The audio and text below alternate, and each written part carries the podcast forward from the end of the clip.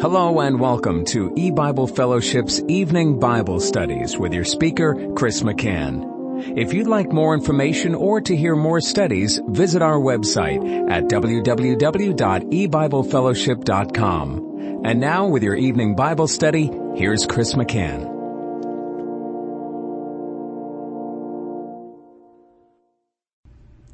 Good evening and welcome to E-Bible Fellowship's Bible study in the book of Genesis. Tonight is study number five of Genesis chapter eight. We're going to be reading verses four and five.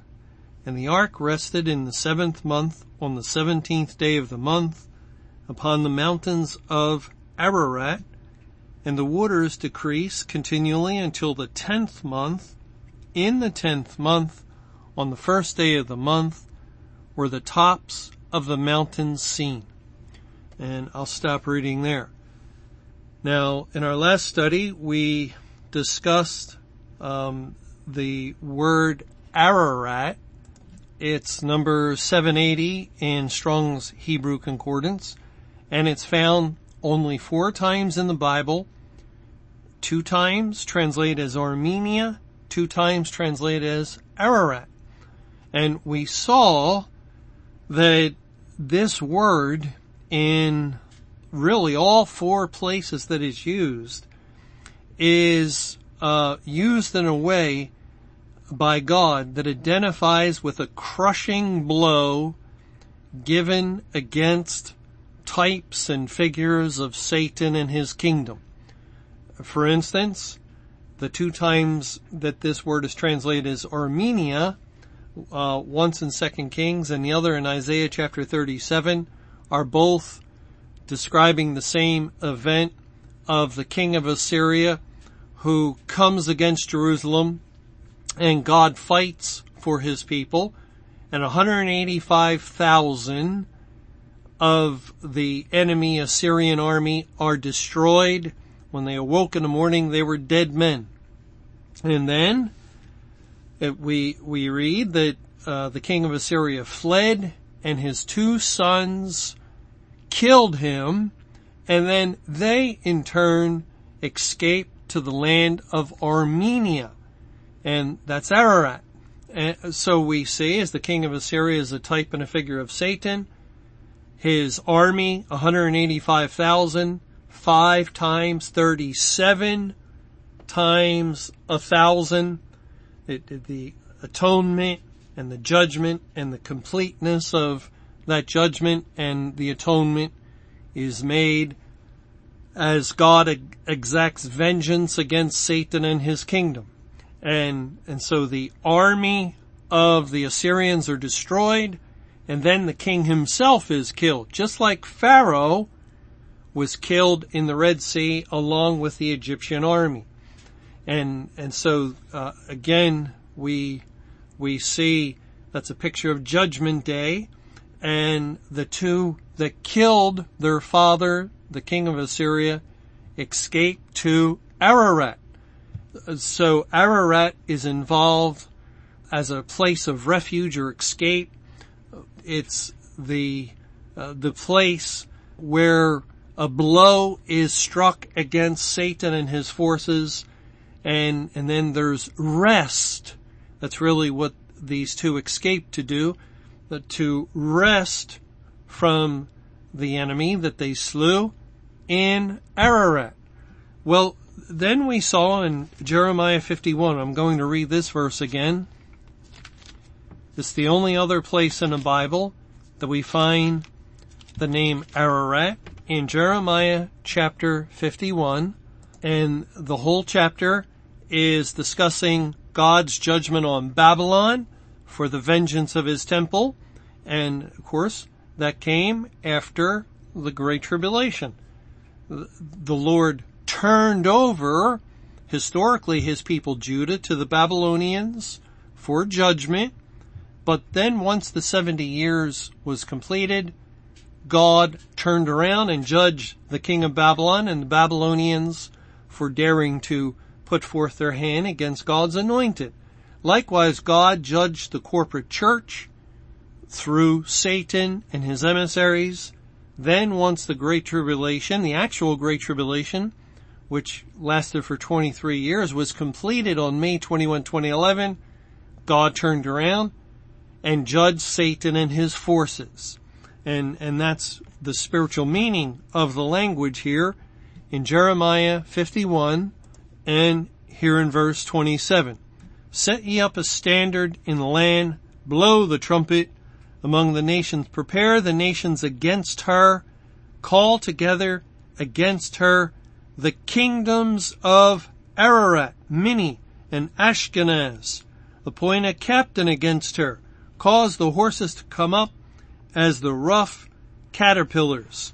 And God calls the kingdoms and what spiritually represent kingdoms? Mountains. The Lord calls the mountains of Ararat, Minni, and Ashkenaz against Babylon or against the kingdom of Satan of this world. And that's uh, exactly what we find uh, strongly in view in these first few verses of Genesis 8 where the Lord's anger as he poured out his wrath through the waters was appeased. The waters assuaged. God's anger was pacified because his enemies were destroyed. And so the destructive rain from heaven that signified the judgment, the wrath of God was stopped. It returned and the waters were abated. And we saw that means they decreased. Uh, so, um, God's own appeasement concerning his wrath against Satan and his kingdom, which is made up of all the unsaved inhabitants of the earth, is satisfied, and that will only happen at the very end of the world. We, uh, you know, we can't think that here God says his wrath through the waters are appeased, pacified, the, the waters that typify the wrath of God stop, and that happened at 150 days or five months mark with the flood, and now as we continue on in Genesis 8, we read of time after that, that this somehow means that God poured out his wrath upon the wicked in the day of judgment beginning on May 21, 2011 for an actual five months as we once thought or for a figurative five months that has been completed as we once thought with October 7th and then time continues.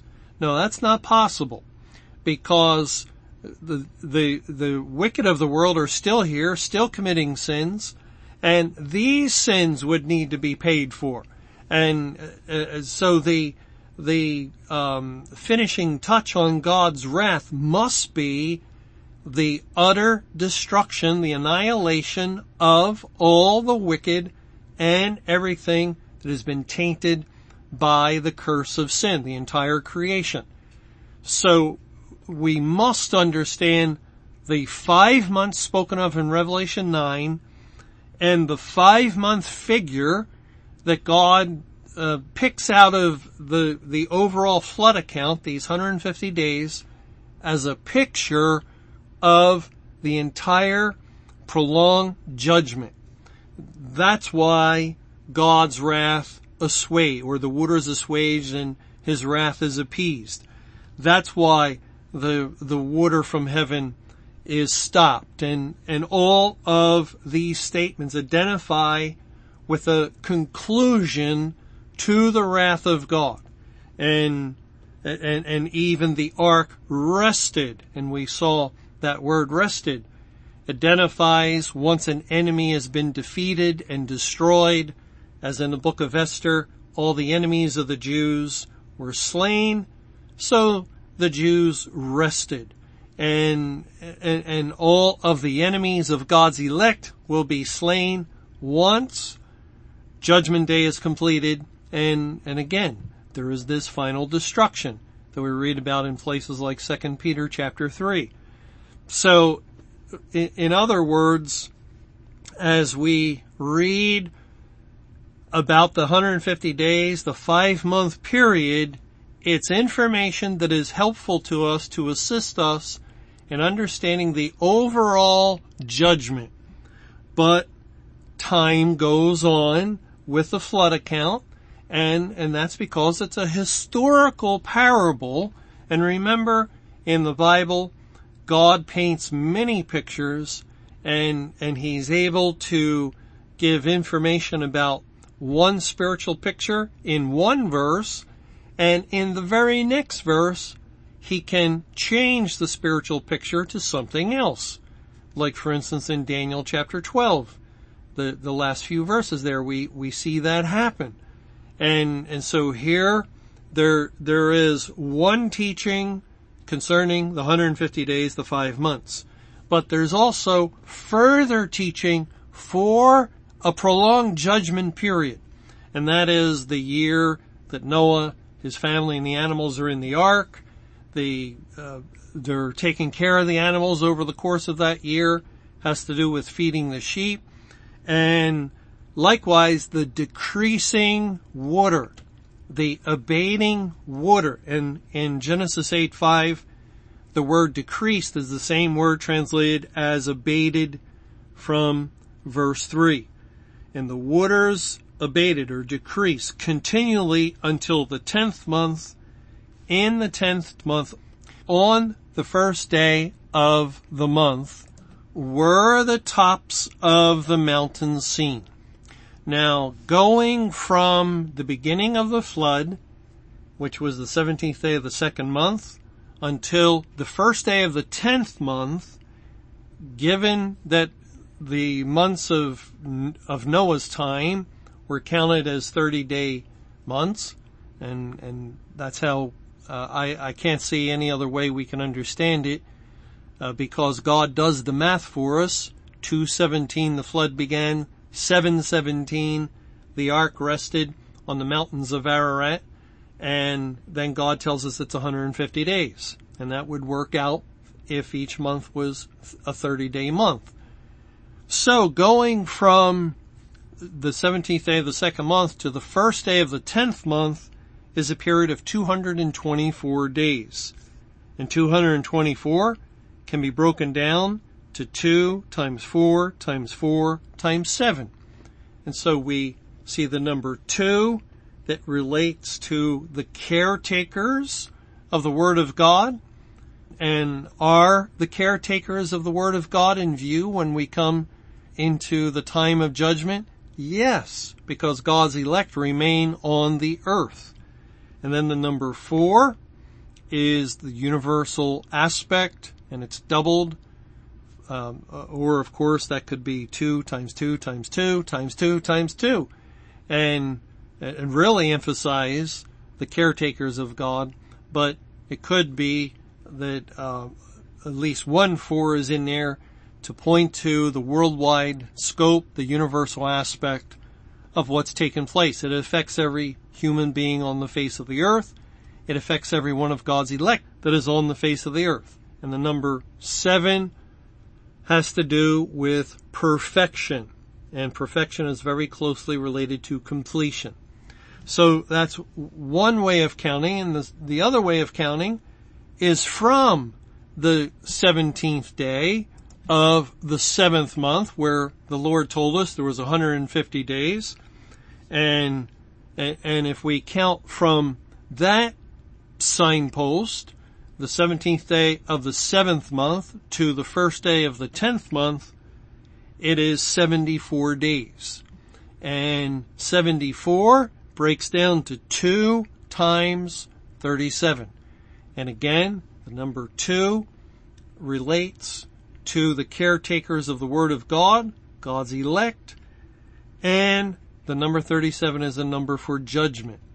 And, and so, because everyone else is dead, historically, the focus of the flood from here on out for the duration of the time that they're in the ark will be on those within the ark because there's no one outside the ark that's still alive, nothing, no animal, no person with the breath of life anywhere in the world.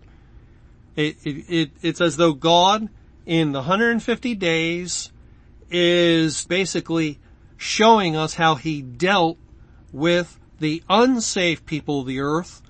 And I think the significance of the uh, rest of the time in the ark, the rest of the time until they come out is geared towards the people of God, Noah, his wife, his three sons, their wives, the, the clean animals that typify the elect, and even the not clean animals that figure or type of the creation that is to be redeemed.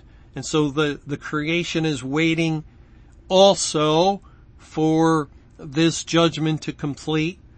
And, and, and so, um, that's why the number two is appearing with this date that the Lord gives us. The, the number two is coming up because it's pointing to the people of God and the people of God that are still on the earth going through the judgment, yet protected through salvation in Christ as the ark protected everyone that was inside. Christ's salvation protects all the elect that are alive and remain on the earth and, and are being brought before God to make a, an appearance before his judgment seat to make manifest that their sins have been paid for.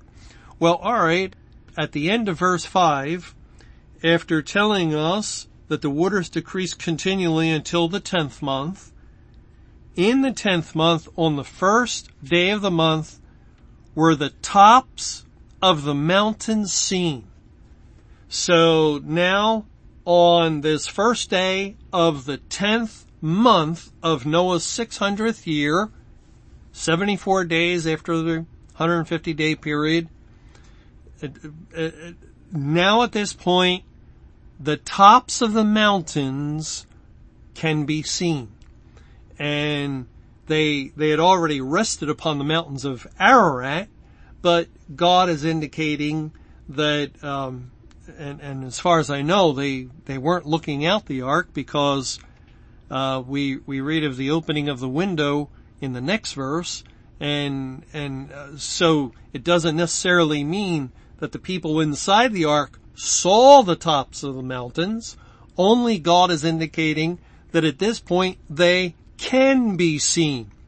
And it's an interesting um, situation that's going on because the waters again represent the Word of God.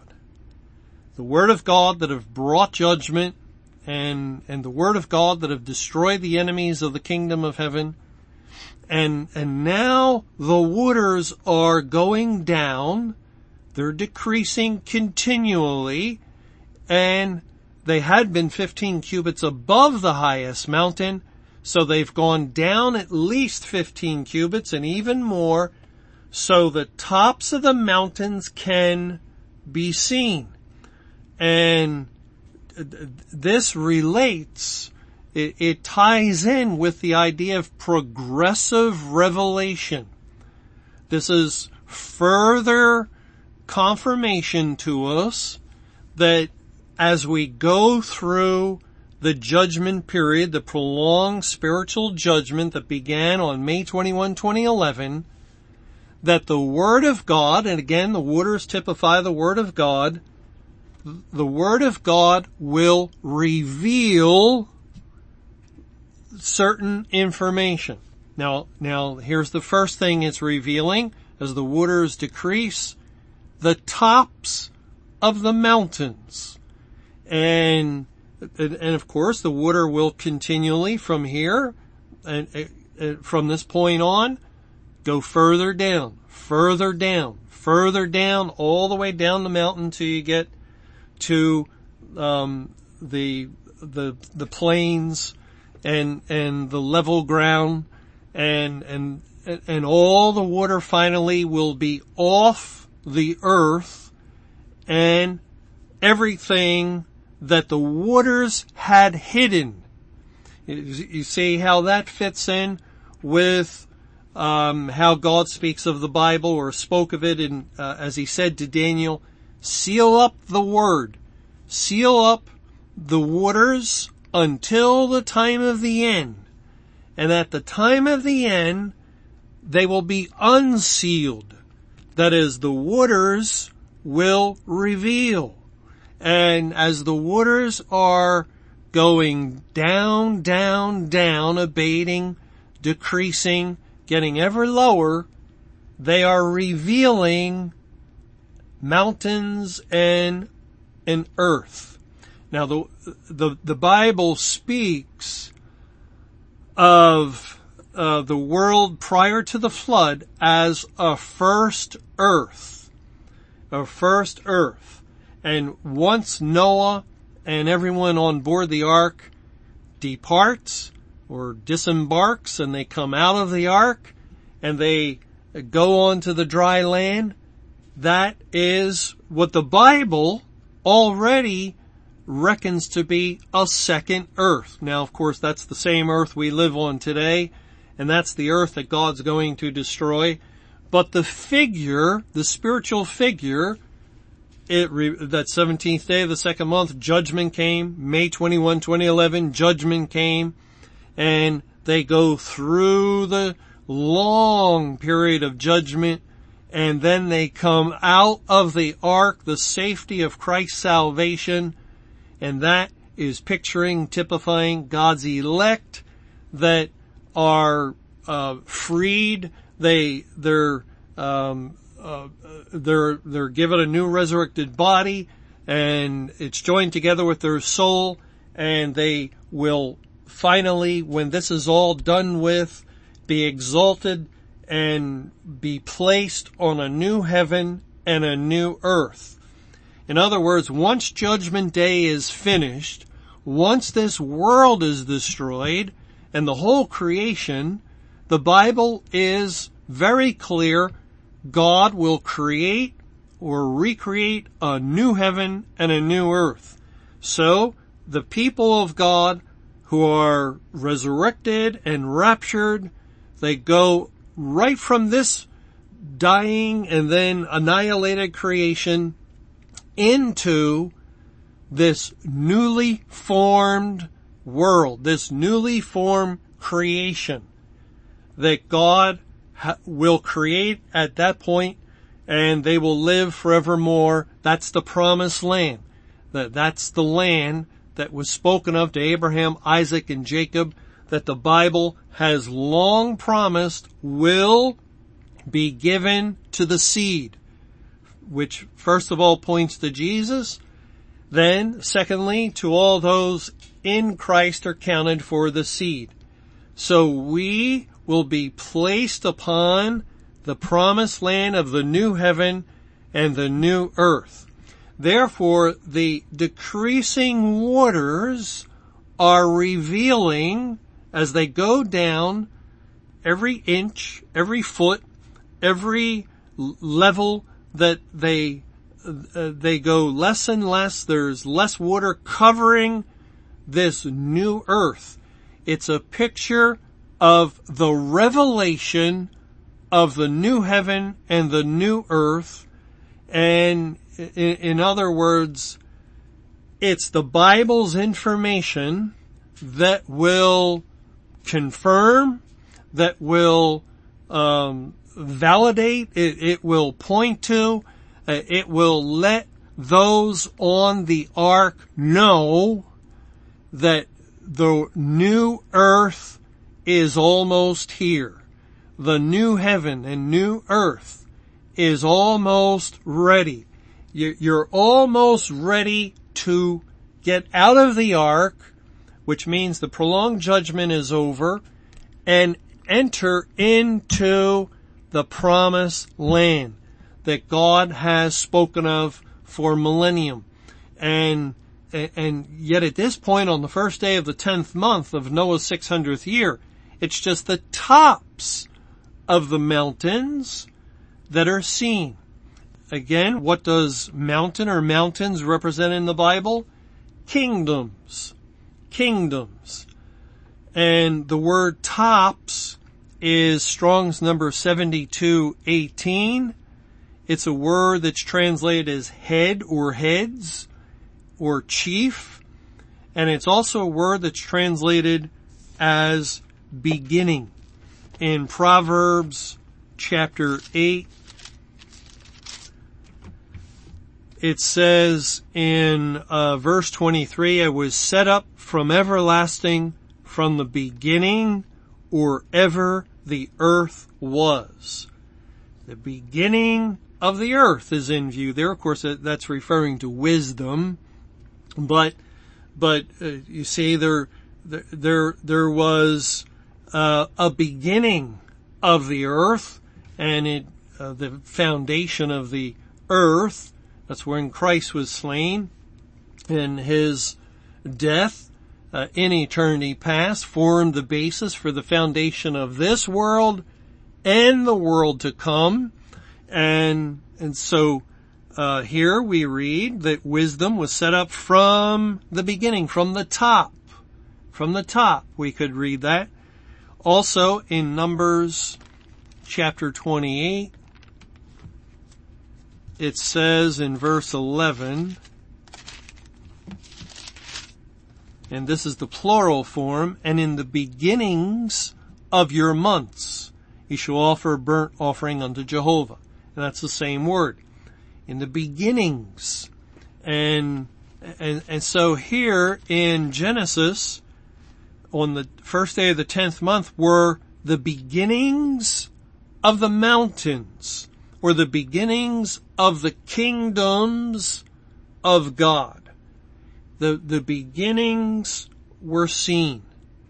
And, uh, remember, uh, as far as the plural idea of mountains or kingdoms, remember what we read in Revelation 11, in the day of judgment, in Revelation 11, and in verse 15, and the seventh angel sounded, and there were great voices in heaven, saying the kingdoms of this world are become the kingdoms of our Lord and of his Christ, and he shall reign forever and ever.